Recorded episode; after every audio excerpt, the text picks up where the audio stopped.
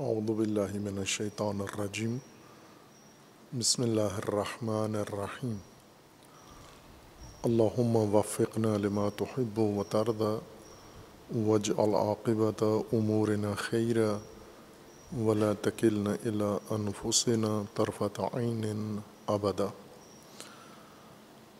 رب ادخلنی مدخل صدق و اخرجنی مخرج صدق. وج علی ملدن کا سلطان النصیرہ تبین سورہ مبارکہ بقرہ آیا شریفہ۔ دالک الکتاب و لا ریب فیہ ہدن للمتقین۔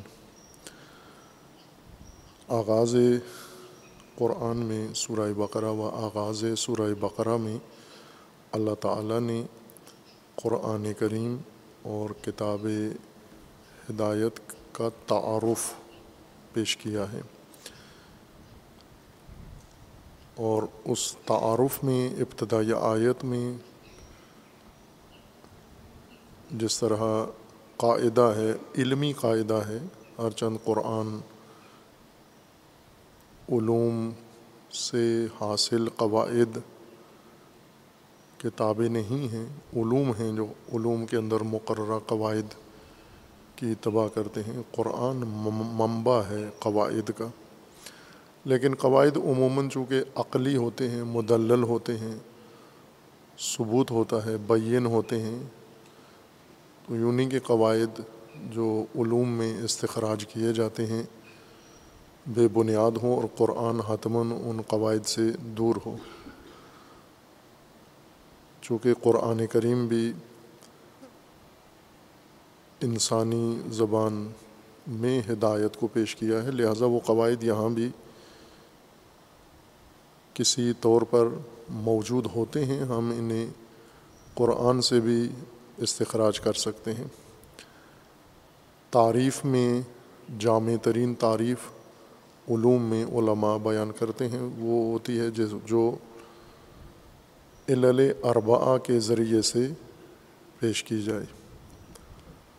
مشارکت حد و برحان ایک دقیق باس ہے منطق و فلسفہ میں کہ حد مقام تصور شے سے مربوط ہے اور برحان مقام تصدیق سے ہوتی ہے۔ اور اس کے متعلق قاعدہ یہ ہے کہ بہترین برحان وہ ہے جس میں حدود ماخوذ ہوں اور بہترین حد وہ ہے جس میں مواد برہان بطور یعنی حد وسط بھی وہی امور جو حد واقع ہوئے ہیں، قرار پائیں۔ اس قاعدے کی روح سے قرآن کریم میں حق تعالیٰ نے قرآن کے تعارف میں، پہچان میں یہی علل قرآن کی بیان فرمائی ہیں۔ وہ علل جو چار ہر شے کے تعارف کے لیے سب سے جامع حد یا تعریف کہلاتی ہیں۔ علت فائلی ہے، علت غائی ہے، علت سوری ہے وہ علت مادی۔ اگر وہ شے مادی ہو، معرف ہمارا مادی ہو تو۔ قرآن کریم میں کا تعارف قرآن نے انہی چار علل سے کروایا ہے۔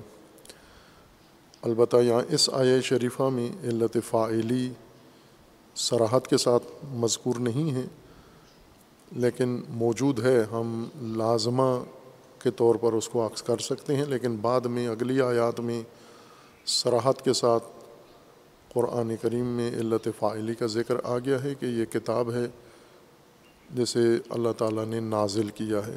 نخن نزل نہ ہو ان انزل نہ ہو تنزیل من اللہ۔ یا یہ جو تنزیل کے متعلق اللہ تعالیٰ نے فرمایا کہ یہ ہمارا کلام ہے، ہم نے نازل کیا ہے۔ یہ کتاب کے طور پر بھی اور قرآن کے لیے دونوں کے ساتھ اور بعض اوقات ضمیر کے ساتھ ذکر کیا گیا ہے کہ یہ تنزیل اللہ کی ہے، یہ یہ علت فائلی ہے قرآن کے لیے۔ اور علت غائی قرآن کے لیے مقصد نزول کا کیا ہے؟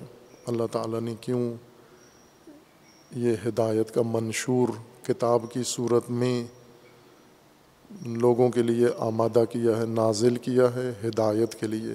علت غائی ہدایت ہے لوگوں کے لیے، ہدن للناس۔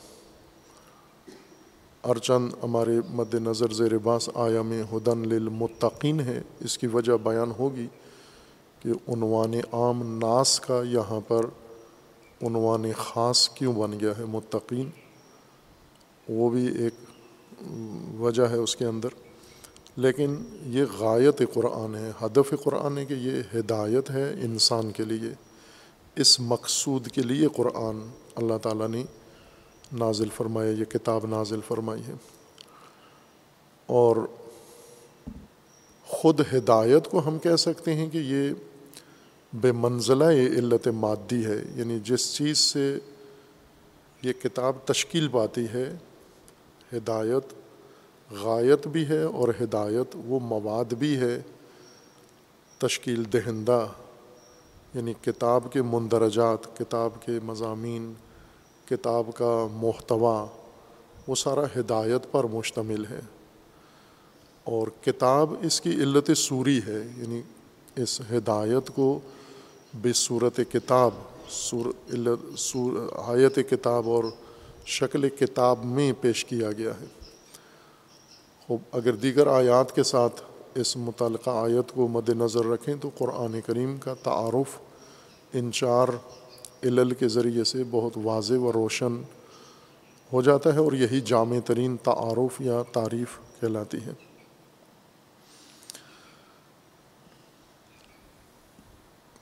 ذالک الکتاب و ریب فی ہے ہدن للمتقین۔ بیچ میں لا ریب کی تصریح ضروری تھی چونکہ ہدایت انسان کے لیے ہے، تو انسان اس کتاب کے متعلق شکوک و شبہات میں نہ رہے، نہ خود اندرونی طور پر اس کے اندر یہ احساس پیدا ہو، کوئی ریب نما کوئی چیز انسان کے اندر۔ چونکہ انسان اسی منبع سے استفادہ کرتا ہے جس کے پر اس کو اعتماد ہو، اطمینان ہو۔ وہی کتاب انسان پڑھتا ہے جس پر اعتماد ہو، اس استاد سے استفادہ کرتا ہے جس پر اعتماد ہو۔ وہی مضمون انسان پڑھتا ہے جس پر اعتماد ہو۔ اور انسان ذہنی طور پر جو تعارف رکھتا ہے، پہچان رکھتا ہے کسی شے کی، اسی سے اعتماد انسان کا قائم ہوتا ہے کہ آپ کو کتنی پہچان ہے۔ جیسا اشارہ کیا تھا کہ بہت ساری مفید کتابیں ہمارے اردا گرد موجود ہیں۔ شاید ہماری اپنی شخصی ذاتی لائبریری میں کتاب خانے میں موجود ہوں، لیکن ہم نے آج تک انہیں ہاتھ نہیں لگایا چونکہ ان کا تعارف نہیں ہے ہمارے لیے۔ ہمیں ان کی صحیح پہچان نہیں ہے۔ ہم نے دیکھا، دیکھی، سنی، سنائی باتوں سے ان کتابوں کو حاصل کر لیا ہے، لیکن دقیق تعارف ان کتابوں کا نہیں ہے۔ جیسے شہید متحری رحمۃ اللہ علیہ کی کتب ہیں، یہ کس قیمت کی کتابیں ہیں، کس درجے کی کتابیں ہیں، کم و بیش اکثر لوگوں کے پاس ہوتی ہیں، خصوصاً طلاب و علماء کے پاس، لیکن مطالعہ میں نہیں آتی۔ اور نہ آنے کی وجہ یہ ہے کہ ان کا تعارف صحیح طریقے سے نہیں ہے۔ اگر تعارف صحیح ہوتا تو اعتماد بحال ہوتا اور اس اعتماد کی بنیاد پر انسان حتماً اسے مطالعہ کرتا، پڑھتا اور اپنی مطلوبہ چیز اس سے حاصل کر لیتا۔ اس لیے قرآن کریم میں ایک طرف سے قرآن کو آمادہ کیا گیا، ہدایت کو کتاب بنایا گیا، منظم کیا گیا، مرتب کیا گیا۔ دوسری طرف سے انسان کو آمادہ کیا گیا تاکہ وہ اس کتاب کو قبول کرنے کے لیے تیار ہو۔ نفی ریب کتاب سے انسان کا اعتماد بحال کرنے کے لیے ہے۔ چونکہ ریب اس اتہام کو کہتے ہیں جو انسان کا اعتماد زائل کر دے۔ اور ریب کی نفی کرنا یعنی قرآن کے اندر کوئی ایسی چیز نہیں ہے جو انسان کے اعتماد کو ختم کر دے۔ یہ تعارف میں، پہچان میں، ابتدائی معرفت میں ضروری تھی یہ تصریح اور وضاحت۔ دوسرا، ریب قرآن نے خود ذکر کیا جو انسانوں کے ذہنوں میں ہے اور جو معاندین مخالفین نشر کرتے ہیں۔ اس کی سابقہ مثالیں بھی دی تھیں اور حالیہ موجودہ زمانے کی بھی دی ہیں دونوں۔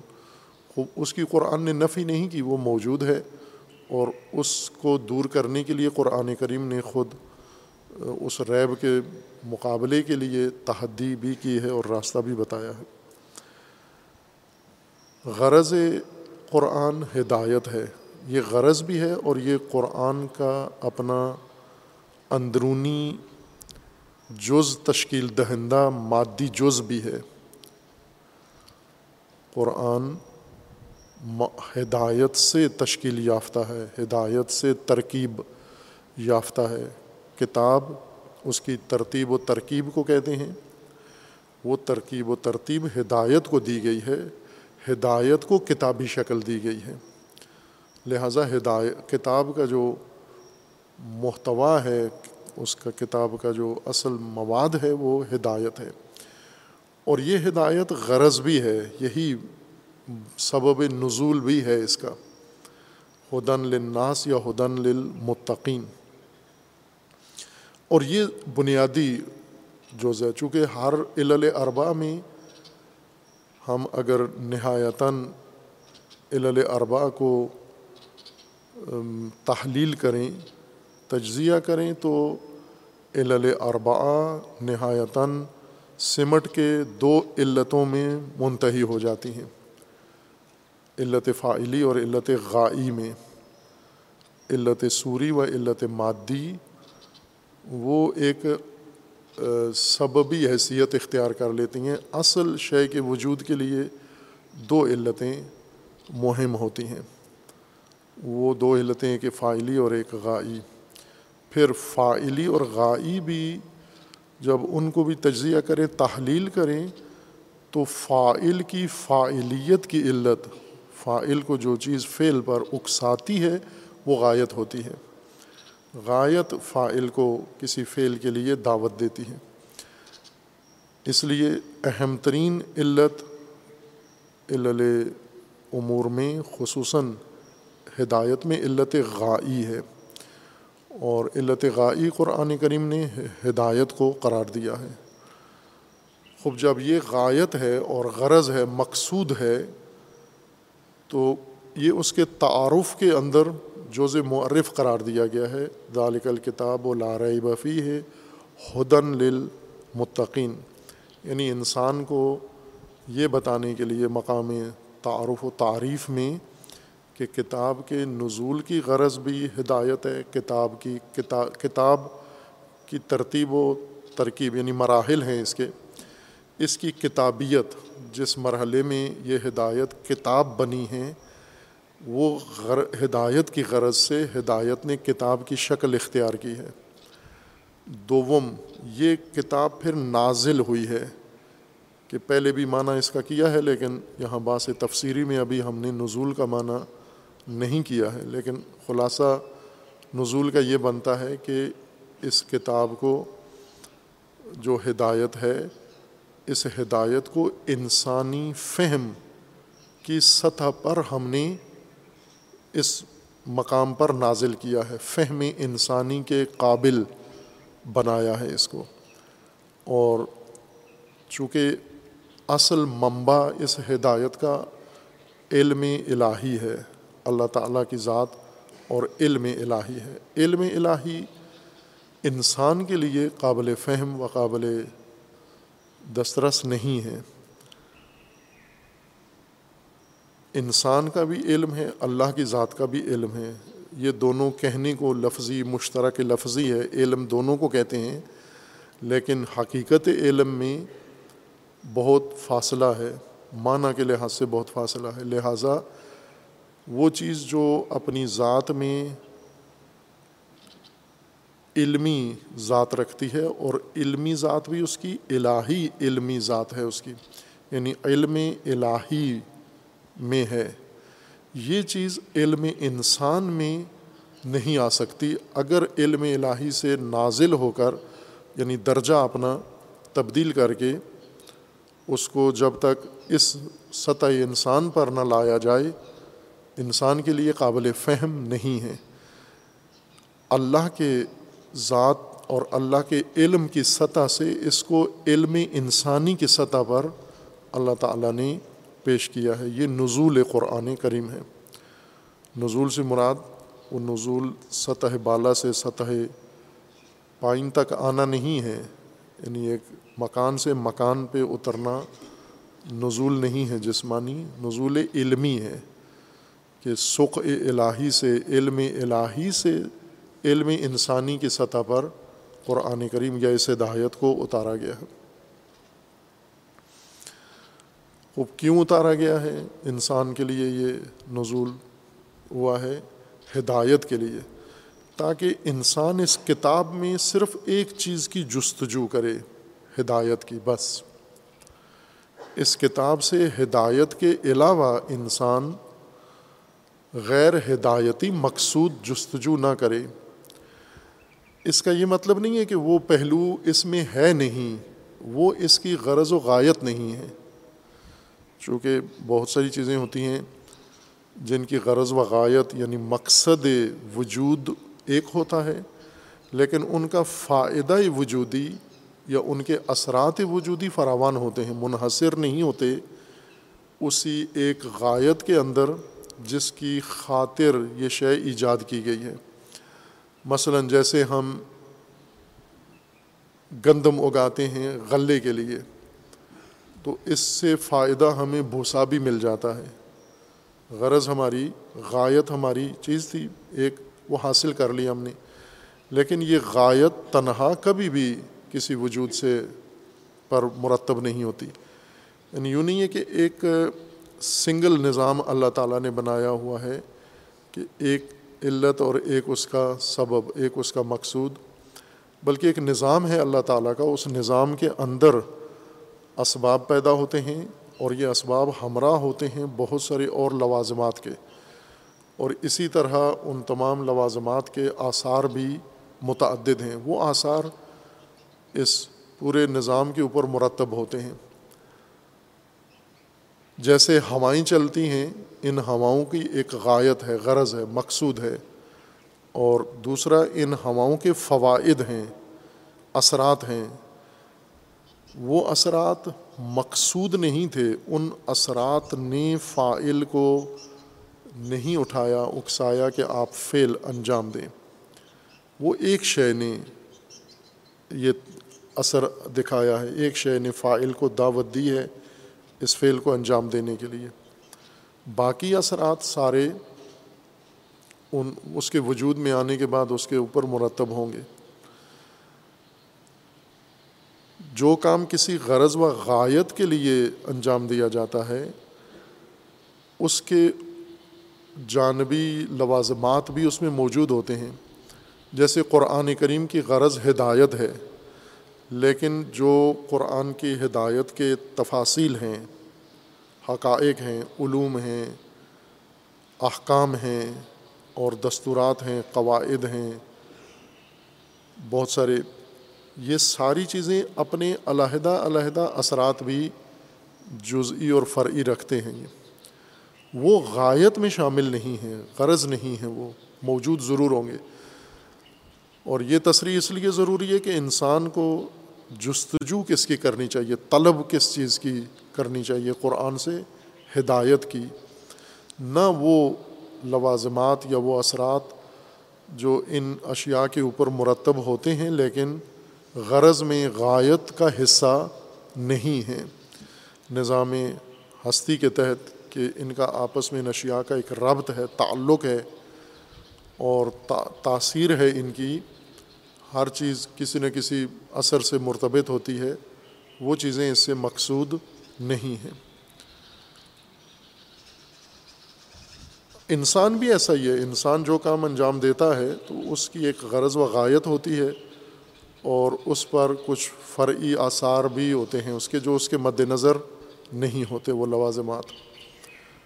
اور بعض اوقات لوگوں کی دلچسپی ان لوازمات میں زیادہ ہوتی ہے، اغراض میں نہیں ہوتی کہ یہ شے جس مقصود کے لیے بنائی گئی تھی۔ مثلا بہت ساری چیزیں ہیں جو اپنی ایک اقلائی یا عقلی غرض غایت رکھتی ہیں۔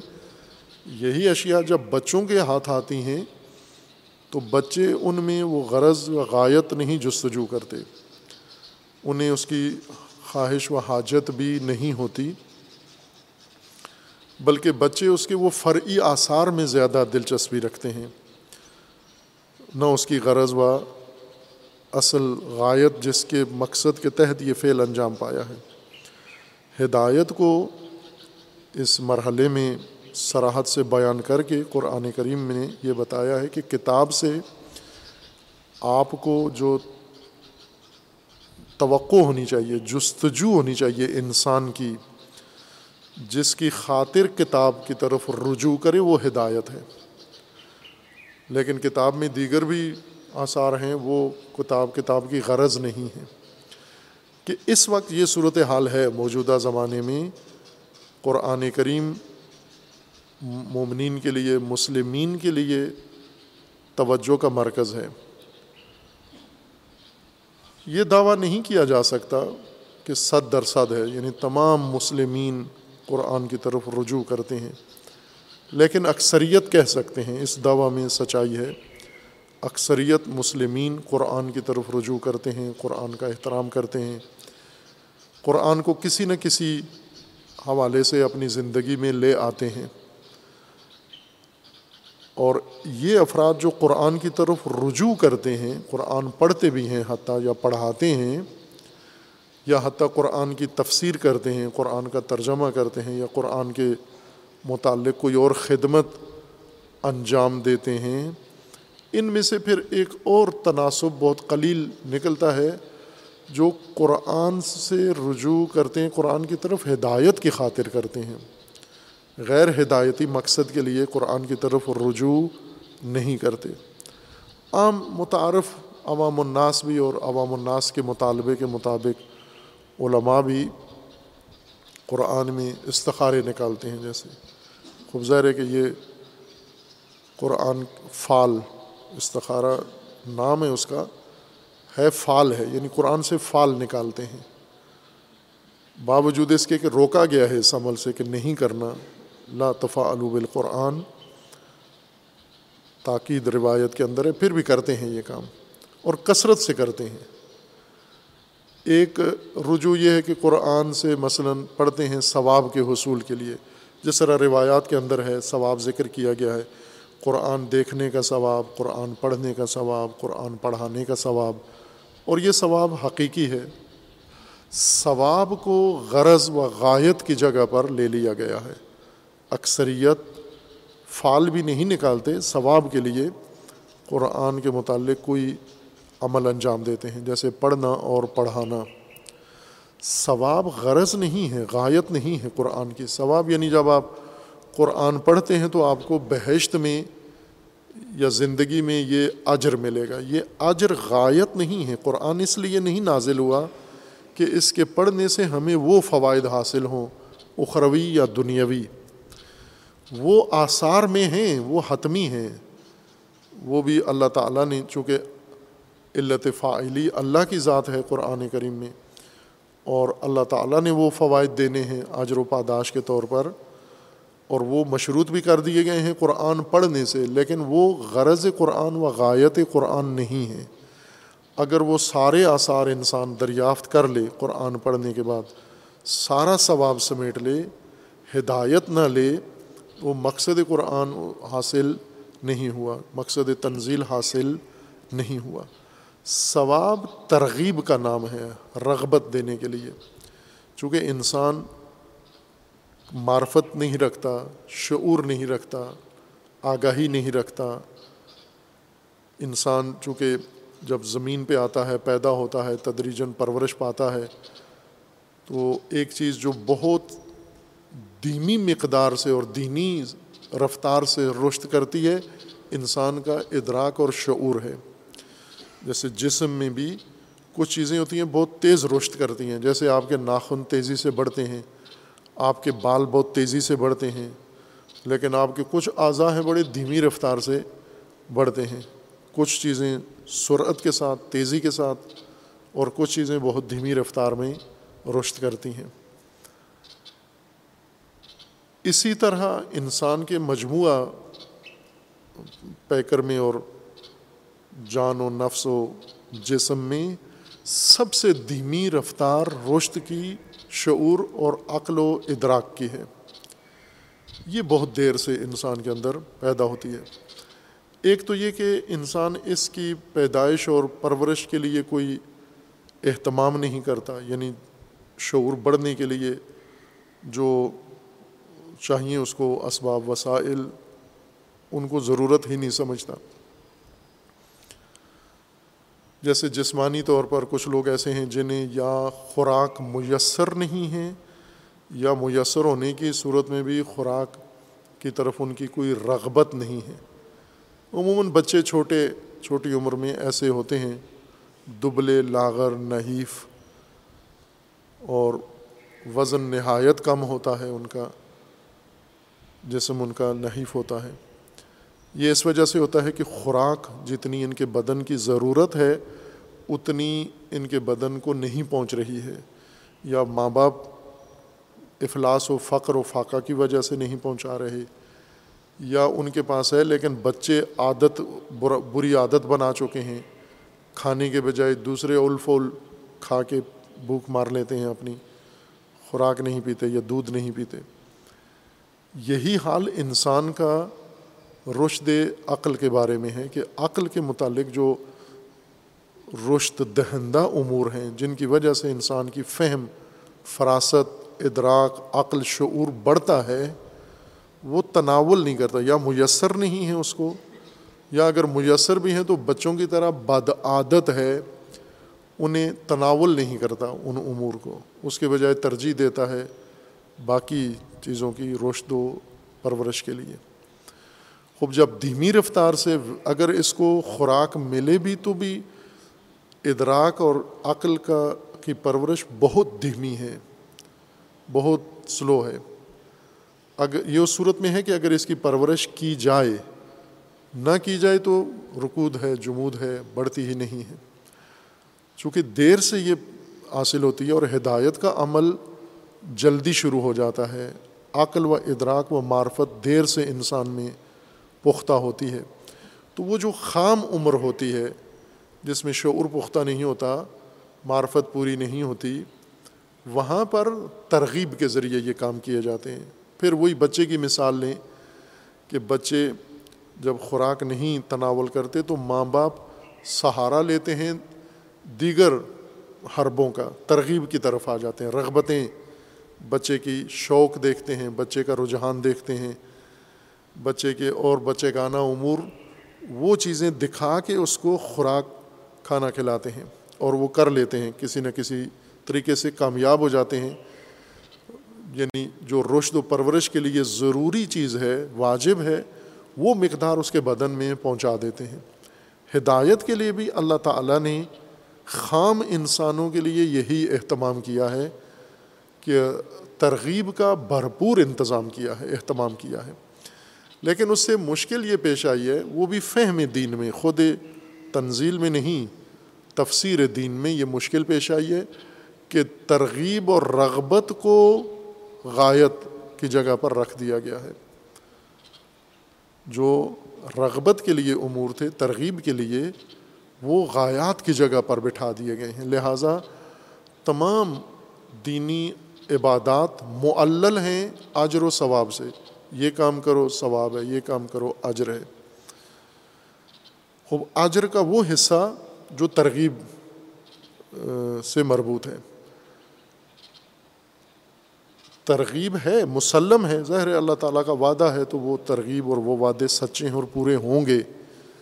اگر وہ سارے پورے ہو بھی جائیں، دنیاوی و اخروی، تو ضروری نہیں کہ ہدایت بھی ان کے ہمراہ ہو وہ تو ترغیب تھی کہ آپ نے یہ عمل کیا ہے، لہٰذا قرآن دیکھنے، قرآن پڑھنے، قرآن سننے، ان سب کے اوپر ترغیب ہے۔ مقصود کیا ہے کہ اس خام کو، اس شخص کو جو ابھی معرفت کے لحاظ سے مکمل نہیں ہے، کامل نہیں ہے، اس کو قرآن تک لایا جائے، ہدایت تک لایا جائے، ہدایت کے سامنے اس کو بٹھایا جائے۔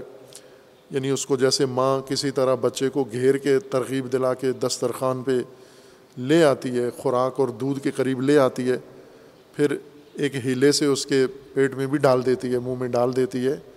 اسی طرح سے ہے کہ یہ آئے گا، پڑھے گا، دیکھے گا، سنے گا، متاثر ہوگا، پھر اس کے بعد سمجھنا شروع کر دے گا اور پھر اس کے بعد ہدایت تک بھی یہ ترغیب ہدایت پر منتج ہوگی، ہدایت پر منتحی ہوگی۔ لیکن بیچ میں جو مشکل پیش آئی وہ یہ کہ جو مفسرین ہیں، مبلغین ہیں اور تبلیغ تبلیغ دین کرنے والے ہیں، انہوں نے اس ترغیب کو اٹھا کر غایت و غرض کی جگہ قرآن میں بٹھا دیا۔ خود غرض فراموش ہو گئی ہے۔ لہٰذا یہ اہم ترین باس قرآن کریم میں یہی نقطہ ہے کہ ذالک الکتاب و لار بفی ہے ہدن للمتقین۔ ہدایت ہے یہ متقین کے لیے یا ہدن للناس جیسا سورہ بقرہ کی اگلی آیت کے اندر آئے گا، یہ ہدایت ہے ناس کے لیے۔ بس یہ علت غائی ہے، یہ غرض ہے قرآن کریم کی، کتاب کی۔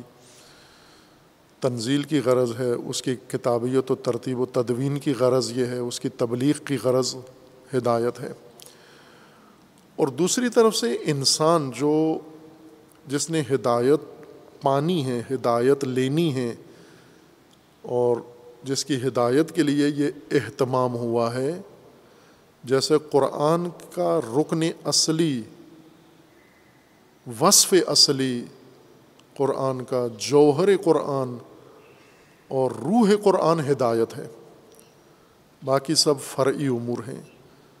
اصل چیز ہدایت ہے۔ اسی طرح انسان، جس کے لیے یہ ہدایت ہے، اس انسان کی بھی اصلی جوہری ضرورت ہدایت ہے۔ انسان ایک مجموعہ ہے، بہت سارے حقائق کا اور اس ترکیب اور ساخت اور بناوٹ میں یہ محتاج ہے متعدد چیزوں کا، لیکن وہ ساری حاجتیں اور ضرورتیں جوہری نہیں ہیں۔ جوہری سے مراد جوہر انسان کی یا کسی بھی شے کے اس حصے کو کہتے ہیں جو اس کی اصلی بنیادی ذات شمار ہوتا ہے۔ اور باقی سب اس ذات کی تزئین ہے، زینت ہے، خوبصورتی ہے یا اس ذات کی تکمیل کے لیے باقی ساری چیزیں ہوتی ہیں۔ جوہر وہ بنیادی ذات، اصلی نقطہ جوہر کہلاتا ہے۔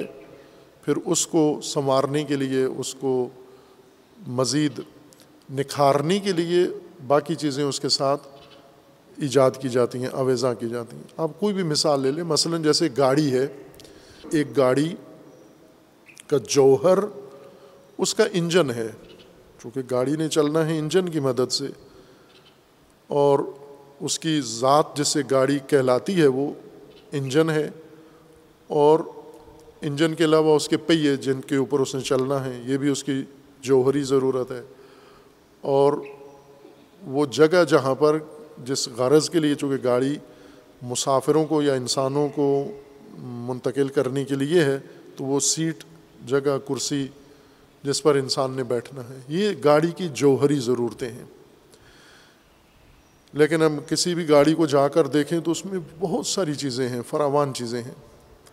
وہ ساری چیزیں اس کی تکمیل کے لیے ہیں، اس کی تزئین کے لیے ہیں، اس کی زیبائی کے لیے ہیں، اس کی خوبصورتی کے لیے ہیں، اس کی آسان ہدف کے لیے تاکہ یہ مقصد جو اس سے لینا ہے وہ آسان ہو جائے۔ یا اس کی آج کل کی مثال لے لیں، موبائل فون ہے۔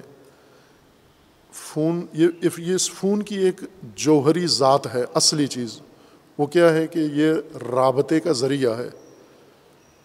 کہ آپ کسی سے بات کرنا چاہیں تو اس کے اندر وہ نظام، سسٹم ہے۔ آپ سے کوئی بات کرنا چاہے تو آپ کو اس فون پر بات کر سکتا ہے، رابطہ کر کے آپ سے بات کر سکتا ہے۔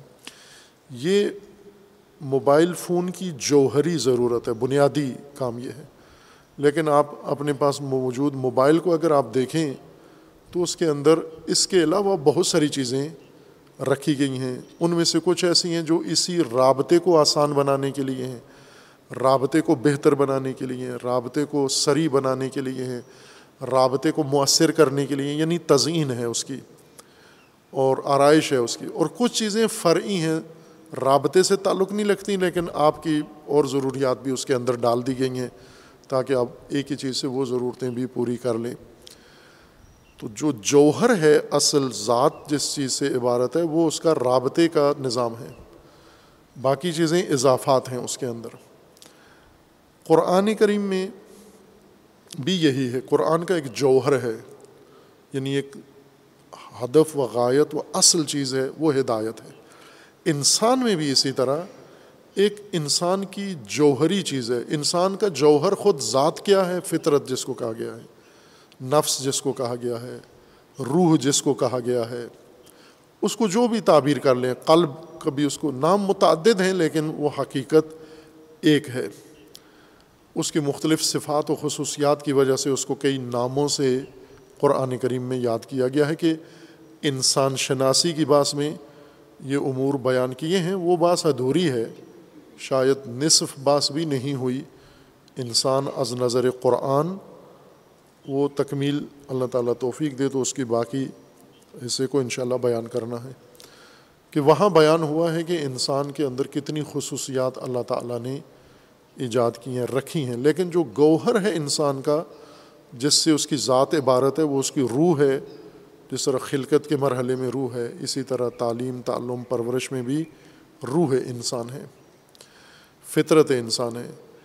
اس کو ضرورت ہے، اس کی جوہری ضرورت، انسان کی بنیادی ضرورت، انسان کی انسانی ضرورت ہدایت ہے۔ یہ انشاءاللہ قرآن کریم میں یہ مدعا مبرہن ہو کے ثابت ہوگا۔ اس تفسیری باس میں انشاءاللہ اگر اللہ تعالیٰ نے توفیق دی۔ دوسرے ابحاس میں، موضوعات میں یہ موضوع کافی وضاحت ہو چکا ہے۔ عرصے سے مجھے جہاں تک یاد پڑتا ہے، جب سے اللہ تعالیٰ نے توفیق دی ہے تعلیم، تدریس یا تبلیغ کی، تو اس موضوع کو اپنے اصلی موضوعات میں سے رکھا ہے اور رہنا ہے انشاءاللہ۔ کیونکہ یہی ہدایت کی بنیاد یہی ہے۔ اگر یہ انسان سمجھ جائیں تو باقی سفر ان کے لیے آسان ہو جاتا ہے۔ وہ خلاصہ اس بات کا یہ ہے کہ انسان اپنی بناوٹ میں، انسان اپنی ساخت میں، خلقت میں قرآن نے اس کو دوسری مخلوقات سے علیحدہ کہا ہے۔ اس کا نام ہے فطرت۔ فطرت ہم یہ سمجھتے ہیں کہ شاید انسان کے اندر کسی عضو کا نام ہے یا کسی حص کا نام ہے یا کسی شعبے کا نام ہے۔ فطرت شعبہ نہیں ہے۔ فطرت انسان کی خلقت کی خصوصیت کا نام ہے۔ فطرت کا مطلب ہوتا ہے خاص خلقت، فطرہ یعنی خاص طرح سے کسی شے کو بنانا۔ وہ خاص خلقت کو فطرت کہتے ہیں۔ وہ جو خاص چیز جس کی وجہ سے انسان کی خاص خلقت ہوئی ہے، وہ یہ ہے کہ انسان کو جو باقی کائنات کے موجودات کے ساتھ ایک اشتراک حاصل ہے، وہ یہ کہ یہ سب استعداد سے پیدا ہوتے ہیں اور پھر کمال حاصل کرتے ہیں۔ اس بارے میں انسان اور غیر انسان یعنی تمام زمینی حقائق، تمام مادی چیزیں، تمام کائنات اس موضوع میں یکساں ہے کہ یہ جب پیدا ہوں گے تو استعداد پیدا ہوگی۔ پھر یہ استعداد تدریجن کمال میں تبدیل ہوگی۔ درخت ہے، شجر ہے، حجر ہے، پودا ہے، جانور ہے، حشرہ ہے، کچھ بھی ہے۔ زمین پہ اگر اس نے آنا ہے، زمین سے مراد بھی قرآن کی اصطلاح میں یہ قرہ جس پہ ہم رہتے ہیں، یہ نہیں ہے۔ چاند بھی زمین ہے، مریخ بھی زمین ہے۔ یہ جتنے قرات سیارے ہیں یہ سب زمین ہے یا بلکہ یہ جہاں پر بھی یہ نظام جیسا یہاں اس قرے کا ہے، اس طرح کا جہاں بھی پرورشی نظام ہے یا جہاں بھی روشت کی خاصیت ہے، وہ ساری زمین ہی کہلاتی ہے۔ ہم زمین میں سے صرف اس قرے سے آشنا ہیں۔ ہم زمین کا ترجمہ یہ قرہ کرتے ہیں، جس پہ ہم، یہ گولا جس پہ ہم رہ رہے ہیں۔ یہ کائنات کا بہت چھوٹا سا چھوٹا سا گولا ہے۔ نظر بھی نہیں آتا۔ اگر کائنات میں کھڑے ہو کے، مرکز کائنات میں کھڑے ہو کے دیکھیں تو یہ نظر بھی نہیں آتا بیچ میں۔ اس سے بڑے بڑے گولے موجود ہیں اور ہمیں ان کے بارے میں علم نہیں ہے۔ ان میں حیات ہے نہیں ہے۔ کوئی ذی شعور مخلوق ہے یا نہیں ہے۔ کوئی دلیل برہان کسی کے پاس نہیں ہے نفی کے لیے۔ جیسا کہ اس بات کے لیے بھی کوئی ثبوت ابھی تک انسان کے پاس نہیں ہے۔ حد و احتمالات ہیں کہ ہے ایسے۔ کائنات میں دیگر قرات اور عقل سلیم بھی یہی کہتی ہے کہ یہ ناممکن ہے کہ اتنی وسیع کائنات میں سے ایک چھوٹے سے بیر کے اوپر اللہ تعالیٰ نے خلقت ایجاد کی ہو، باقی سارا میدان خالی رکھا ہوا ہو۔ اب یہ عقل نہیں مانتی اس چیز کو۔ باہر کے اب یہاں کے لیے یہ نظام ہے۔ اور وہ یہ ہے کہ زمین کے اوپر جو کچھ ہے، اس نے پیدائش اس کی استعداد کی صورت میں ہوگی۔ بیج پیدا ہوگا۔ پھر بیج نے اس حقیقت میں تبدیل ہونا ہے تدریجن انسان کو اس میں کیا خصوصیت ہے؟ یہ تو سب کے ساتھ مشترک ہے، یہ تو سب اسی طرح پیدا ہوتے ہیں۔ انسان نطفے سے پیدا ہوتا ہے، جانور بھی نطفے سے پیدا ہوتا ہے۔ گندم جو بھی نطفے سے پیدا ہوتے ہیں، بیج سے پیدا ہوتے ہیں۔ وہ تو ہر مادی چیز اسی طرح سے ہے۔ انسان کی خصوصیت یہ ہے کہ یہ جو بیچ میں استعداد کو کمال تک پہنچنا ہے، مکمل ہونا ہے۔ اس میں آدھا سفر انسان نے خود اپنے ارادے، اپنی مرضی سے کرنا ہے۔ باقی موجودات کے لیے یہ خصوصیت نہیں ہے۔ اس خصوصیت میں انسان دوسرے موجودات سے علیحدہ ہو جاتا ہے۔ انہیں یہ معموریت نہیں دی گئی، یہ اختیار نہیں دیا گیا۔ یہ ان کی خلقت کے اندر یہ خصوصیت نہیں رکھی گئی۔ ان کی ساری جو تکمیل ہے وہ تکوین کے ذمے ہے، ایک نظام ہے تکوین کا، وہ سارا کام تکوینی نظام کرتا ہے۔ انسان کی جب باری آتی ہے تو انسان اس اتنا حصہ تکوین والا، خلقت والا نظام تکوین سے طے کرتا ہے، پھر اختیاری، شعوری اور علمی پرورش شروع ہو جاتی ہے جو خود اس نے کرنی ہے۔ جس کے لیے انسان کو ایک ہدایت تکوینی کے علاوہ ہدایت تشریعی کی بھی ضرورت ہے۔ یعنی ضوابط ہدایت، قوانین ہدایت، معرفت ہدایت، نظام ہدایت، اور ہدایت کو ایک مکتب اور آئیڈیالوجی کی صورت میں یہ صرف انسان کی ضرورت ہے۔ جن کے بارے میں بھی ہے، جس طرح قرآن کریم نے انہیں ذکر کیا ہے، مختصر سا ایک تعلق جن کی طرف گیا ہے، شیطان کی وجہ سے جن کو بھی انسانوں کے لیے کھولنا پڑا موضوع تھوڑا سا۔ شیطان نے ایک انسان کے لیے یہ اچھا باب کھلوایا ہے کہ جن سے انسان کی آشنائی ہو گئی ہے۔ اس سے زیادہ چونکہ قرآن نے وہ موضوع کھولا نہیں ہے، وہ کیسے ہیں، کس طرح سے ہیں، ان کا نظام کیا ہے۔ وہ جو مجمل سی قرآن نے ذکر کیا ہے، اس کے مطابق انسانوں ہی کی طرح ہیں۔ خلقت میں بھی اور ہدایت میں بھی اور پرورش میں بھی با ارادہ ہیں باشعور ہیں، لیکن وہ تفصیلات چونکہ کہیں نہیں ہیں، کسی منبع کے اندر نہیں ہیں، لہٰذا اس بارے میں ہم کچھ کہہ نہیں سکتے۔ نفین و اسباتاً کچھ بھی نہیں کہہ سکتے۔ جو کہا گیا ہے وہ بے مدرک اور بے سند ہے سب کچھ۔ ان کے بارے میں ہمیں آگاہی نہیں ہے۔ لیکن انسان کے متعلق ہے۔ انسان ایک تکوینی ہدایت کے ساتھ ایک اور ہدایت کے نظام کا محتاج ہے۔ اس ہدایت کی کیوں ضرورت پڑ گئی؟ تکوینی کافی نہیں ہے۔ چونکہ یہ ہدایت کا نظام اس نے خود اپنانا ہے، حاصل کرنا ہے اور اس کے ذریعے سے اس نے پرورش پانی ہے تکامل کرنا ہے اور اپنے مقصود خلقت تک پہنچنا ہے۔ یہ خصوصیت انسان کی ہے۔ لہٰذا جس طرح ہم قرآن میں جائیں تو قرآن کو ہم اگر دیکھیں ذات جوہر قرآن کا، جوہری ذات قرآن کی ہدایت ہے۔ باقی تزئین و تکمیل ہدایت کے لیے ہے سب کچھ۔ انسان کی طرف آئیں تو انسان کی جوہری ضرورت ہدایت ہی ہے۔ باقی امور اس جوہری ضرورت کی سہولیات کے طور پر ہیں۔ اس کے لیے آمادگی بڑھانے کے لیے یا اس کے لیے یعنی ہدایت کے عمل کو آسان بنانے کے لیے، ہدایت کے عمل کو سہل بنانے کے لیے انسان کے لیے باقی ساری چیزیں فراہم کی گئی ہیں۔ لہٰذا انسان کی جوہری ضرورت ہدایت، قرآن کا جوہری غایت ہدایت ہے۔ تو انسان کو اپنی ذات کی جستجو کے لیے بھی ہدایت درکار ہے اور قرآن کو بھی اللہ تعالیٰ نے فرما دیا کہ یہ ہدایت ہے۔ ہدایت کے سوا قرآن کی طرف انسان رجوع نہ کرے۔ چونکہ اگر جب انسان کی نگاہ ہٹ جاتی ہے غرض سے، قرآن جس کو لاہو کہتا ہے لاب کہتا ہے، یہاں پر آ کر دقیق بات سمجھ میں آ جاتی ہے کہ لاب اور لاہو کیا چیز ہے۔ لاہو ہم کھیل کود مانا کرتے ہیں۔ سب مترجمین نے کھیل کود مانا کیا ہے۔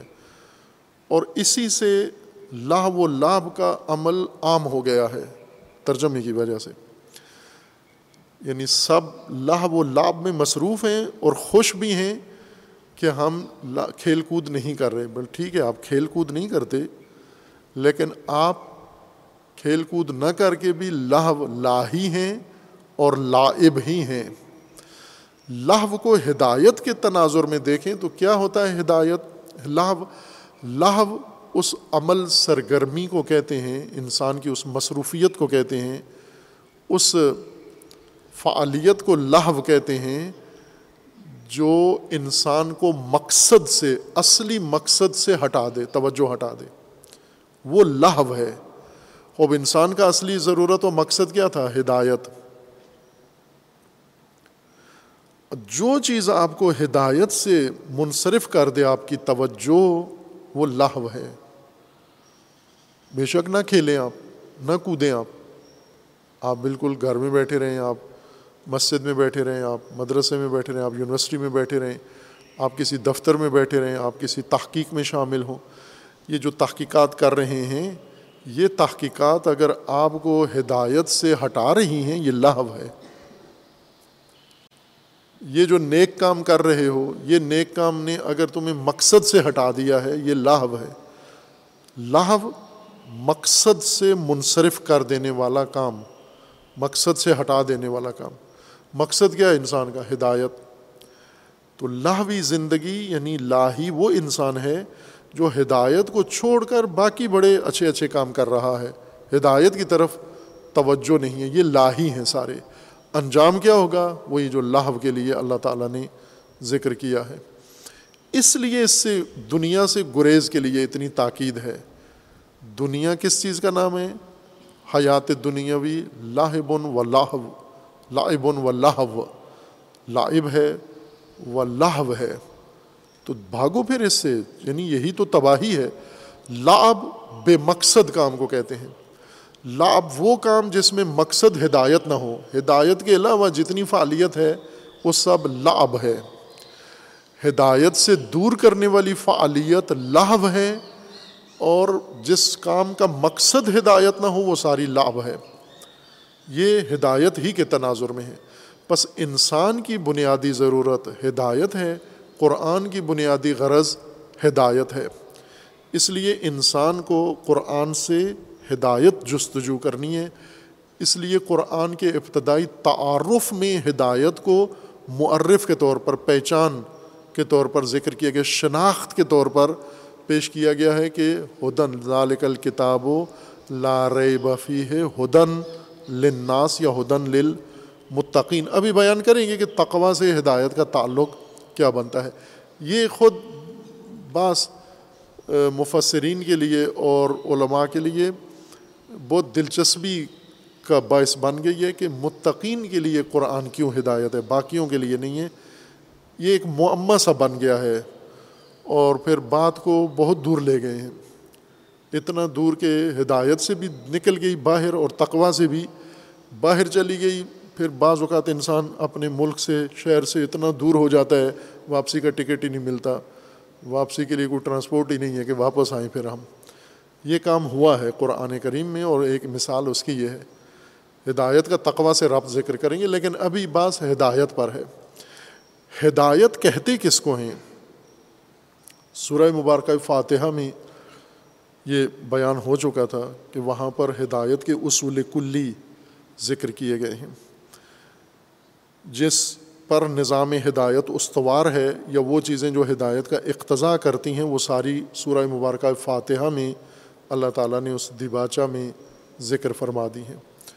اور پھر ان کی تبیین کے بعد، جیسے اللہ تعالیٰ کی الوحیت ہے، اللہ تعالیٰ کی ربوبیت ہے اللہ تعالیٰ کی مالکیت ہے، اللہ تعالیٰ کی رحمانیت ہے، رحیمیت ہے، یہ سب امور خوبصورتی کے ساتھ تدوین کر کے، ترتیب دے کے جب بیان کیے ہیں تو بیچ میں اب انسان پھر کیا ہے؟ انسان وہ ہے جس کا الہ اللہ ہے، جس کا رب اللہ ہے، جس کا مالک اللہ ہے، اور وہ رب و مالک و الہ رحمان و رحیم ہے۔ تو اب انسان کا اس حاکم، اس رب اور اس مالک کے نظام میں، مملکت میں کیا کرنا ہے اب انسان نے؟ انسان کے پاس دو بنیادی موضوع اٹھتے ہیں۔ ایک، اطاعت و بندگی۔ اگر حاکم وہ ہے تو اطاعت و بندگی تیرا فریضہ ہے۔ یعنی جب الہ وہ ہے تو تو فقط عبد رہ گیا ہے۔ اب وہ حاکمیت چھوڑ دے، یہ ذہن سے نکال دے، چونکہ وہ الہ ہے۔ رب وہ ہے تو تو اب رب بھی نہیں ہے نہ تیرے جیسا کوئی رب ہے۔ آپ کے لیے صرف اطاعت بچ گیا ہے، کام۔ اسی طرح مالک وہ ہے تو آپ کو اب اطاعت کرنی ہے۔ دوسرا تو نے رشت کرنی ہے، پرورش پانی ہے اور وہ رب ہے۔ تو پرورش کا سارا نظام اس رب کے پاس ہے۔ تو تو نے اپنی پرورش کے لیے معاونہ اسی سے طلب کرنا ہے۔ یعنی اب نگاہیں تیری صرف وہاں پر ہوں۔ یہ سب جب انسان سمجھ سمجھ جاتا ہے نظام کو اور اس نظام میں اپنی حیثیت کو اور اپنا عہد اظہار کرتا ہے، پھر فوراً آ جاتا ہے اصل موضوع پر اح دن الصراط المستقیم۔ فوراً اس موضوع پر آ جاتا ہے کہ اب ہدایت مجھے عطا ہو۔ وہاں کیا طلب کر رہا ہے؟ سرات مستقیم اور ہدایت سرات مستقیم طلب کر رہا ہے۔ یعنی ہدایت کا متعلق بھی ساتھ انسان کو سمجھایا گیا ہے۔ وہاں یہ بیان کیا تھا کہ ہدایت بہت سادہ سا مفہوم ہے، کوئی پیچیدہ بات قرآن میں ویسے پیچیدگا پیچیدگی نہیں ہے، کوئی مطلب قرآن کا پیچیدہ نہیں ہے، سیدھا سادہ ہے، ہم نے اس کو پیچیدہ بنایا ہوا ہے۔ اگر ہم قرآن پڑھ کے دوسری موضوعات کی طرف جائیں تو قرآن بھی سمجھ میں آئے گا، وہ تفسیریں بھی سمجھ میں آئیں گی۔ اگر وہ پڑھ کے قرآن کی طرف آئے، پھر نہ وہ سمجھ میں آئیں گی، نہ قرآن سمجھ میں آئے گا۔ چونکہ پہلے ہی انسان کو گما دیتے ہیں نا، چکر ڈال دیتے ہیں۔ تو چکر میں چڑھا ہوا انسان، وہ مشکل ہوتی ہے اس کے لیے۔ ایک آنکھوں دیکھا مشاہدہ ہے ہمارا، کعبہ میں، مکہ معظمہ میں۔ مطاف جہاں کعبہ ہے اور کعبہ کے گرد مسجد الحرام کا وہ صحن، جس میں طواف کرنے والے چکر کاٹتے ہیں۔ تو وہاں پر نماز کے اوقات میں زائرین حاجی وہاں پر بیٹھ جاتے ہیں۔ قرآن پڑھ رہا ہوتا ہے، نمازیں پڑھ رہے ہوتے ہیں۔ جب طواف کا رش تھوڑا ہوتا ہے۔ ایک خاتون پاکستانی تھی، محترمہ، وہ کعبے کی طرف پیٹ کر کے نماز پڑھ رہی تھی۔ تو کسی کی توجہ چلی گئی ان کی طرف کہ کعبہ اس طرف ہے، وہ کعبے کی طرف پیٹ کر کے نماز پڑھ رہی ہیں۔ تو انہیں جا کے انہیں کے کاروان والے کسی بندے نے روکا کہ مائی صاحبہ، یہ آپ غلط کام کر رہی ہیں، کعبہ ادھر ہے، کعبے کی طرف آپ منہ کر کے نماز پڑھیں۔ تو انہوں نے کہا کہ اپنے گاؤں میں تو پنجابی میں انہوں نے کہا کہ اپنے گاؤں میں تو میں لہندی طرف منہ کر کے نماز پڑھتی تھی یعنی مغرب کی طرف۔ تو اس نے کہا کہ وہاں تو مجھے کہا گیا تھا کہ مغرب کی طرف منہ کر کے، تو یہاں تو سورج ادھر جا رہا ہے، تو میں نے اسی وجہ سے ادھر منہ کر لیا۔ تو انہوں نے کہا کہ وہ آپ گاؤں میں تھیں اب کعبہ میں آ گئی ہیں، چونکہ لہندی طرف کعبہ تھا۔ تو اب تو خود کعبہ میں ہیں تو ادھر منہ کریں تو پھر اس نے جو دلیل دی وہ قابل فہم تھی۔ اس نے کہا، بچہ، یہ طواف کر کر کے نا چکر آیا ہوا ہے مجھے۔ یہ یہ چکر لگا لگا کے نا ذہن چکرایا ہوا ہے میرا۔ میں یہ بھول ہی گئی کہ میں گاؤں میں نہیں بلکہ کعبہ میں ہوں۔ تو چکر کی وجہ سے ہو جاتا ہے انسان کو ایسے۔ اگر انسان اس طرح کے چکروں میں پڑھ کے پھر قرآن کی طرف آئے، چکرایا ہوا ذہن مشکل میں پڑ جاتا ہے۔ ہدایت سیدھی سیدھی چیز ہے۔ آپ لغت میں وہی معنی ہے، قرآن میں بھی وہی معنی مراد ہے۔ ہدایت کہتے ہیں، واضح، نمایاں، ابری ہوئی چیز، ابری ہوئی، سامنے یعنی سطح سے ابری ہوئی، بلند چیز، سطح زمین سے کسی بھی سطح سے ابری ہوئی چیز، نمایاں چیز، نمایاں اسی ابری ہوئی کا معنی ہے۔ ابری ہوئی چیز، نمایاں چیز اور نظر آنے والی، دور سے نظر آنے والی چیز۔ ابری ہوئی نمایاں ہو اور سامنے ہو۔ یہ خصوصیات اس کے اندر ہوں۔ نمایاں ہو ابری ہوئی ہو اور نظر آئے دور سے اور سامنے ہو۔ بالکل جہاں بھی ہے، ہر جس چیز کے اندر بھی ہے، اس کے سامنے والا حصہ ہو۔ درمیان میں یا پیچھے نہ ہو۔ بے شک ابری ہوئی نمایاں ہو، لیکن پیچھے ہو تو وہ ہادیہ نہیں کہلاتی۔ سامنے ہونا ضروری ہے اس کا۔ اور تیسری یہ چیز ہے کہ وہ خود نشانی بن سکے کسی اور چیز کے لیے۔ یہ ابری ہوئی نمایاں چیز اور سامنے آئی ہوئی چیز، یہ کسی اور شے کے لیے علامت بھی بن سکتی ہو۔ اس کو عرب ہادیے کہتے ہیں اور اس سے مختلف جیسے ہادی قربانی کو کہتے ہیں، قربانی کے جانور کو ہادیے کہتے ہیں۔ وہ کیوں کہتے ہیں؟ اس لیے کہ ادب یہ ہے کہ آپ قربانی کا جانور علیحدہ سے پہلے ہی مخصوص کر لیں۔ یعنی جب آپ حج کے لیے جاتے ہیں تو ساتھ لے کے جائیں۔ اپنے گاؤں سے، شہر سے جانور ساتھ لے کے جائیں۔ اور اس جانور کے گلے میں کوئی ایسی چیز ڈال دیں جس سے وہ مشخص اور نمایاں ہو جائے کہ یہ قربانی کے لیے ہے۔ اور اس کو آگے آگے رکھیں۔ وہ شعار میں سے تکریم کرنی ہے اس کی۔ اس کو آگے رکھنا ہے آپ نے، پیچھے نہیں چلانا ریوڑ کی طرح۔ آگے آگے رکھنا ہے۔ تو اور ایک یہ کہ وہ نمایاں ہو، سالم ہو، سامنے رکھیں، دور سے پتہ چلے کہ قربانی کا جانور ہے۔ اس وجہ سے اس کو ہادیے کہتے ہیں۔ ایک اور اس باب سے لفظ استعمال ہوتا ہے جو اردو میں، فارسی میں، پنجابی، پشتو سب میں ہوتا ہے، وہ ہے ہدیہ۔ جو تحفہ جس کو کہتے ہیں، ہدیہ۔ خوب، اس کا کیا، یہ بھی اسی باب سے ہے۔ ہادیے سے ہی بنا ہے یہ ہدیہ۔ اس تحفے کو کیوں ہدیہ کہتے ہیں؟ یہ بھی آیا، ہدایت کے کام آتا ہے نا اس کو اسی خصوصیت کی وجہ سے کہتے ہیں۔ ہدیہ اس تو، ہر تحفے کو ہدیہ نہیں کہتے۔ اس تحفے کو ہدیہ کہتے ہیں۔ یہ بعض جگہوں پر ابھی بھی رواج ہے۔ بعض جگہوں پر پہلے تھا یہ رواج کہ آپ جب بھی کسی کے پاس جاتے ہیں، خصوصاً جو اہم رابطے ہوتے ہیں، تو خیر سگالی کے لیے، اعتماد جلب کرنے کے لیے، اپنی نیت خیر واضح کرنے کے لیے دوسروں کو غیر متعارف لوگ یا جہاں پر آپ کی پہچان شناخت نہیں ہیں ان لوگوں کو یہ بتانے کے لیے کہ ہم آپ کے لیے کتنے اچھے جذبات رکھتے ہیں۔ جانے سے پہلے، مہمان کے وفد کے، شخصیت کے جانے سے پہلے جو تحفہ آگے آگے روانہ کیا جاتا ہے، اس کو ہدیہ کہتے ہیں۔ وہ جو پہلے ہوتا ہے، آگے آگے بھیجا جاتا ہے۔ یعنی ایک دن، دو دن پہلے روانہ کر دیا جاتا ہے، وہ لوگ وصول کر لیتے ہیں۔ پھر اس سے ان کو یہ پیغام ملتا ہے کہ یہ آنے والا ہمارا خیر خواہ ہے، ہمدرد ہے، نیت خیر لے کر آیا ہے۔ خصوصاً متقاسم قبائل میں، گروہوں میں یہ ہدیہ چلتا تھا۔ یعنی جن کے آپس میں ناراضگیاں، ناچاکیاں، جھگڑے ابھی بھی ہے، تو اور روایات میں ہے کہ بہترین خصومت ختم کرنے کا بہترین ہتھیار ہدیہ ہے۔ ہدیہ دے کے آپ بہت سارے ایسے دل جیت سکتے ہو جو بہت سخت ہو گئے ہیں۔ یہ سب سب کے لیے ایک مسئلہ ہوتا ہے کہ میں کس طرح ہم عموماً دلائل دینا شروع کر دیتے ہیں۔ دلائل سے نہیں، کوئی دل اور سخت ہوتا ہے، اس کو اور غصہ آتا ہے کہ میں اس کو اچھا بھی نہیں سمجھتا ہوں الٹا مجھے مغز بھی کھاتا ہے، میرا دلائل بھی دیتا ہے۔ دلائل سے دل نرم نہیں ہوتا، نصیحتوں سے دل نرم نہیں ہوتا۔ ہر چیز کا ایک اپنا مقام ہوتا ہے۔ روایات میں اگر دیکھیں تو اس میں ہے کہ جہاں پر بھی کسی سے دوری ہے، خصومت ہے، قدورت ہے اور آپ چاہتے ہو اسے قربت میں راستہ بدلے، احترام والا، تو آپ اس کو ہدیہ دو۔ اور ہدیہ بین الاحباب، ہدیہ بین الاقربا یہ ہدیہ ان لوگوں کے اندر، یہ بہت اکثیر ہے، تاثیر رکھتا ہے یہ۔ ہدیہ یعنی پیشگی، نہ یہ کہ جوابی، پیشگی، تحفہ۔ جو آپ پہلے ہی روانہ کر دیں، جیسے شادیوں میں ہوتا ہے، دلہن سے پہلے کچھ چیزیں دلہن کی طرف دولہے والے روانہ کر دیتے ہیں، کچھ چیزیں دلہن والے دولہے کے ہاں روانہ کر دیتے ہیں۔ یہ جو رسوماتی روایتی بہت اچھی چیزیں بھی ہیں ان شادیوں کے اندر، ان میں سے ایک یہ ہدایہ کا تبادلہ ہے۔ خوب، اس سے بڑی ان کے ہدایات دیکھ کر اعتماد بحال ہوتا ہے، یہ دلوں میں نرمی آ جاتی ہے۔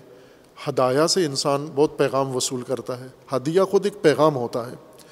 ہر تحفے کو ہر موقع پر ہدیہ نہیں کہتے، اس کے لیے دیگر الفاظ ہیں۔ ہدیہ وہ تحفہ ہے جو پیشگی طور پر پہلے تقدیم کیا جاتا ہے۔ پس ہادیہ یعنی نمایاں چیز، برجستہ چیز ابری ہوئی چیز، واضح چیز اور سامنے۔ جو علامت بن سکے کسی دوسری شے کے لیے۔ اب قرآن مجید نے یہی مفہوم لیا ہے، لغت میں عمومیت رکھتی ہے یہ چیز۔ یعنی کوئی بھی ابری ہوئی چیز وہ حد یہ ہے جو علامت کسی بھی شے کے لیے بن سکے۔ اس کی مثالیں دی تھیں کہ بندرگاہوں پر پر پرانے زمانوں میں ایک ٹاور بنا ہوتا تھا۔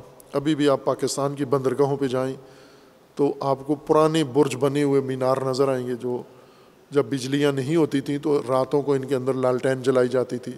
کشتیاں انہیں دیکھ کر ساحل کی تشخیص دیتی تھی۔ یہ ہادی کے کہلاتے تھے، یہ ٹاور۔ یہ ہادی یا ہادی کہلاتے تھے، لغوی اعتبار سے۔ قرآن کریم نے یہی لفظ انتخاب کیا ہے ہدایت پیش کرنے کے لیے یعنی انسان کی رشد و پرورش کے لیے جو نظام اللہ نے بنایا ہے۔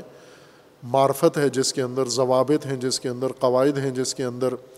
جس کے اندر انسان کا مقصد زندگی، راستہ زندگی کا، راستے کے آداب اور قواعد سارے مقرر کیے گئے ہیں، اس کے لیے عنوان ہدایت انتخاب کیا ہے۔ تو قرآن کریم کی اصطلاح میں ہدایت وہ بینات، وہ روشن امور، وہ واضح امور جو اللہ تعالیٰ نے مقرر کیے ہیں، انسان کے مقصود کے لیے، مقصد کی نشاندہی جو انسان کو کرتے ہیں، تو کس لیے پیدا ہوا ہے؟ کیوں پیدا ہوا ہے؟ کس مقصد کے حصول کے لیے آیا ہے تو؟ اور اس مقصود تک پہنچنے کے لیے یہ راستہ ہے تیرا۔ یہ دو کام، راستے کی نشاندہی اور مقصد کی نشاندہی۔ یہ دو کام ان سارے امور کا نتیجہ ہے جو اللہ تعالیٰ نے ہدایت کے عنوان سے قرآن کریم میں بیان فرمائے ہیں۔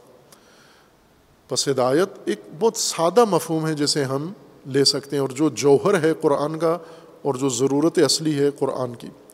ایک اور چیز بھی جو بعض بزرگان نے یہ نقطہ بیان کیا ہے، اور وہ یہ ہے کہ دالک الکتاب فی لار بفی ہے ہدن للمتقین۔ اس کے متعلق کئی آیات ان شاء اللہ بیان کریں گے۔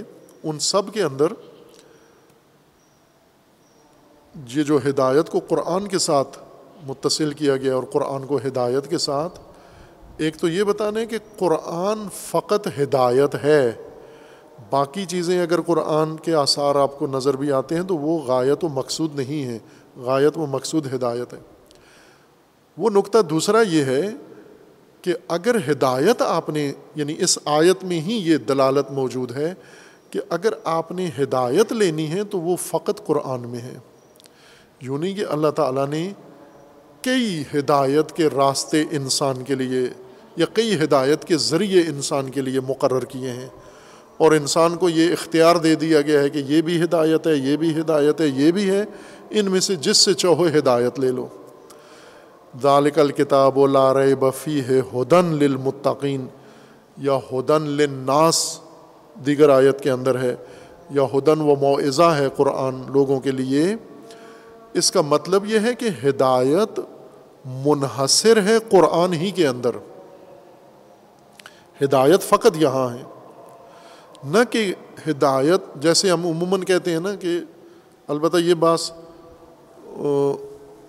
مصادر و منابع احکام میں علماء بیان کرتے ہیں، علماء علم اصول و فقہائے گرامی، کہ منابع شریعت چار ہیں۔ چار چیزوں سے ہم حکم الہی لے سکتے ہیں۔ قرآن، سنت، اجماع، عقل۔ امامیہ۔ اہل سنت کے یہاں ذرا وسعت ہے۔ اس لسٹ میں ان میں بھی اتفاق نہیں ہے، لیکن اس سے زیادہ ہے۔ بعض پانچ، بعض چھ، بعض آٹھ تک پہنچ جاتے ہیں کہ یہ منابع ہیں جہاں سے ہم حکم دینی، حکم شرعی عکس کر سکتے ہیں۔ اس بات کو پھر یعنی کھولتے ہیں لیکن سمیٹتے نہیں ہیں اور یہ بعض کتنی پریشان کن ہو سکتی ہے، اس طرف وہ توجہ بھی نہیں کرتے اور نہ ہی چونکہ ان کو جو شاگردان میسر آتے ہیں وہ سارے تعبدی ہوتے ہیں۔ تعبدی یعنی ہر چیز کو آپ نے تفکر سے نہیں، تعبد سے ماننا ہے، اعتماد کرتے ہوئے کہ ٹھیک کہہ رہے ہیں اور نیک آدمی نیک بات کر رہا ہے تو ٹھیک ہی ہوگی۔ یعنی اس وجہ سے مان رہے ہیں چونکہ وہ کہہ رہے ہیں، یہ تعبد ہوتا ہے۔ لیکن ہمیں ایسے رہنمائی کی نہیں گئی ہے۔ یہ جو اس تعبد کو بہت عرف طلاب میں، عرف علماء میں اس کو بہت پسندیدہ عمل قرار دیا جاتا ہے۔ جو بہت مضر عمل ہے ان کے لیے۔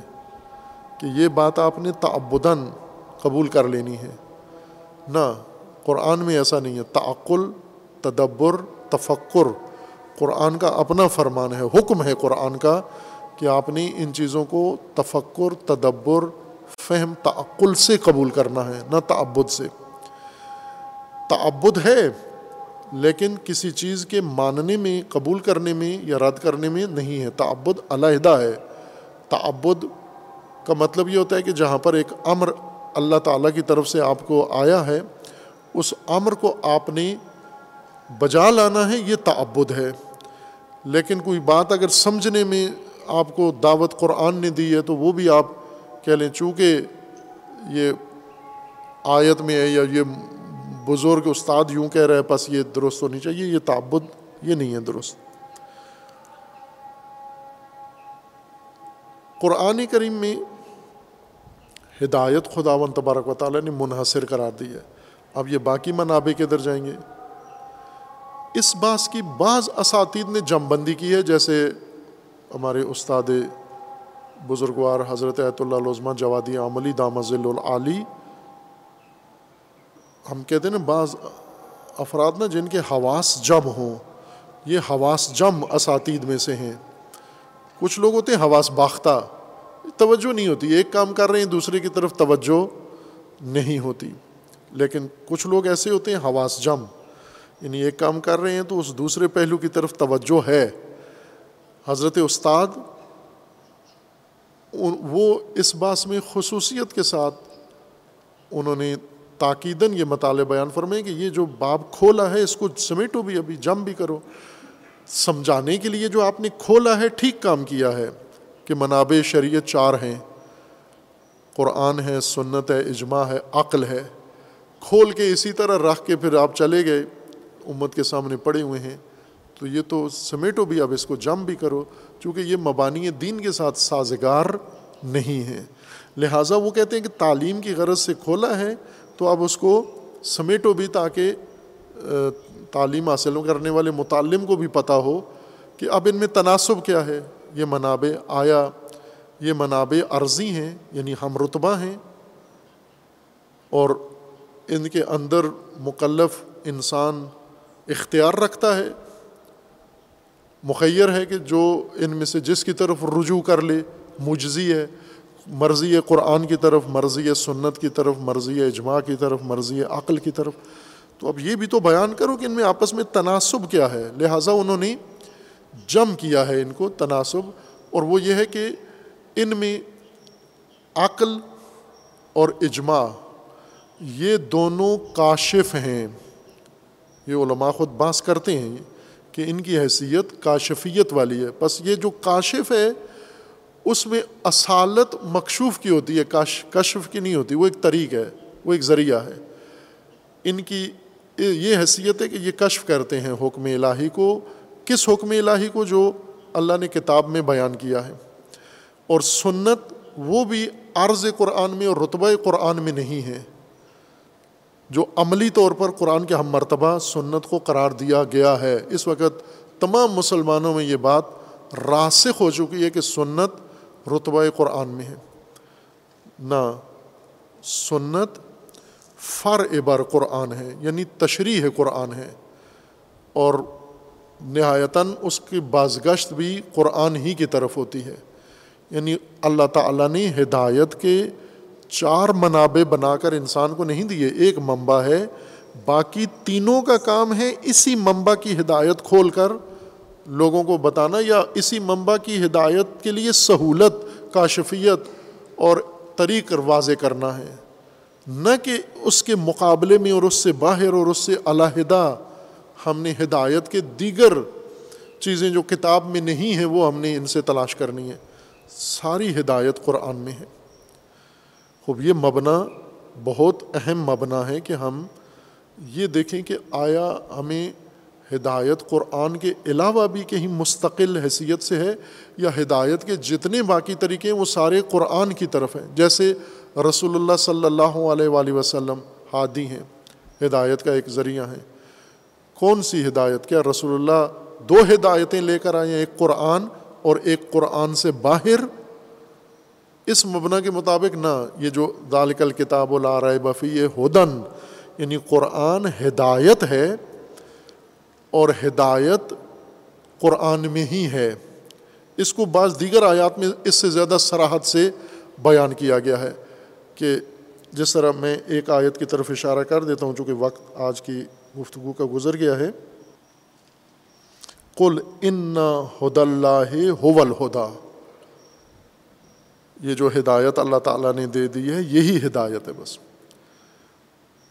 یا رسول اللہ کو حکم ہے کہ آپ تبیین کریں، اس ہدایت کو لوگوں کے لیے کھول کے بیان کریں۔ یعنی یہی ہدایت یہی ہے، آپ معمور ہیں، اس ہدایت کو ان کے لیے واضح کریں۔ بس رسول اللہ، یوں نہیں کہ قرآن سے باہر بھی لوگوں کے لیے ہدایت رسول اللہ صلی اللہ علیہ وسلم لے کر آئے ہیں، جو قرآن سے ہٹ کر یہ بھی تدوین یعنی سنت میں ہم اس ہدایت کی توقع رکھیں جو قرآن کے علاوہ ہے۔ سنت کاشف ہے، سنت بھی ناظر ہے قرآن کریم کی طرف۔ بس یہ نقطہ جو بعض بزرگان نے بیان کیا ہے، دقیق نقطہ ہے کہ کتاب، قرآن ہدایت ہے فقط اور ہدایت فقط قرآن میں ہے۔ اس سے یہ نہیں مقصود کہ باقی چیزوں سے عقل سے بے نیاز ہیں آپ۔ اور سنت سے بے نیاز ہیں، آپ یہ نہیں نتیجہ نکلتا اس سے۔ اس سے یہ نتیجہ نکلتا ہے کہ وہ جو باقی چیزیں ہیں، وہ قرآن کے ہم مرتبہ نہیں ہیں۔ وہ قرآن کی طرف ہی ناظر ہیں یا قرآن ہی کی طرف پلٹتی ہیں۔ چونکہ یہ افراطی نظریے موجود ہیں، منکرین حدیث، منکرین سنت، منکرین عقل، الا ماشاء اللہ یہ گمراہی مسلمانوں کے اندر پائی جاتی ہے۔ نہ، وہ سب اپنی جگہ معتبر و حجت اور درست ہیں۔ سنت، مستند سنت جو ثابت ہے، اسی طرح عقل جو مبرہن عقل ہے، قاطی عقل عقل قاطع ہے، یہ حجت ہیں بالکل حجت ہیں۔ لیکن ان کی ہدایت قرآن کے مقابلے میں، قرآن کے عرض میں، قرآن کے متبادل ہدایت نہیں ہے۔ ان کی ہدایت قرآن ہی کی طرف ناظر ہے، ان کی حیثیت، کاشفیت کی ہے۔ یا ان کی حیثیت تبیین کی ہے، تفسیر کی ہے، منبع اس کا قرآن ہے۔ اور اس کا نتیجہ یہ نکلے گا کہ جب بھی آپ کو سنت، عقل یا کہیں سے بھی کوئی ایسا کیسے شائبہ ملتا ہے جو قرآن کے موافق نہیں ہیں، تو وہاں پر یعنی وہ روایت معید ہیں اس بات کی کہ وہاں پر آپ نے ان کو قرآن پہ پیش کرنا ہے۔ اگر مخالف قرآن ہے، ان کو چھوڑ دینا ہے آپ نے۔ اگر عرض میں ہوتی تو پھر تو یہ کہنا تھا نا کہ نہ، قرآن ہے اور سنت ہے۔ تو آپ دونوں کو پرکھو، سنت کی بات مضبوط ہے تو وہ لے لو، قرآن کو چھوڑ دو، قرآن کی بات مضبوط ہے۔ تو یوں کہنا چاہیے تھا، لیکن کسی ایک جگہ پر ان کو ہم مرتبہ نہیں قرار دیا گیا، بلکہ ان سب کو قرآن کے ضمن میں یا قرآن کی طرف ناظر قرار دیا گیا ہے۔ بس اس آیت کا یہ مطلب ہوا کہ ذالک الکتاب لاریب بفی ہے ہدن، یہ کتاب لاریب ہدایت ہے۔ یہ کتاب ہدایت ہے، ہدایت کے علاوہ نہیں ہے، اس کی پہچان، اس کی شناخت، اس کا جوہر ہدایت ہے، اور ہدایت یہی کتاب ہے۔ ہدایت بھی کتاب کے علاوہ نہیں ہے۔ کتاب سے ہدایت جستجو کریں اور ہدایت فقط کتاب سے جستجو کریں۔ باقی منابع اسی کتاب سے ہدایت لے کے آپ کو دیں گے۔ یعنی عقل بھی معتبر ہے، سنت بھی معتبر ہے اجماع مبنا کے مطابق جن کا مبنا ہے، معتبر ہے۔ وہ اجماع تو امامیہ کے نزدیک تو بہت واضح ہے کہ اجماع کاشفیت رکھتا ہے، سنت۔ یعنی اجماع پلٹ آتا ہے سنت کی طرف، سنت پلٹتی ہے قرآن کی طرف۔ یہ مبنا ہے حضرت استاد جوادی عملی دامزل العلی کا اور بہت ہی پربرکت مبنا ہے۔ اس کے مطابق ہی فقاہت و اجتہاد اور اس کے مطابق دین شناسی ہو تو کوئی گمراہی کا شائبہ پیدا نہیں ہوتا۔ اللہ تعالیٰ انشاءاللہ ہمیں صحیح قرآن کی اور دین الہی کو سمجھنے کی توفیق عنایت فرمائی وصلی اللہ علیہ محمد علیہ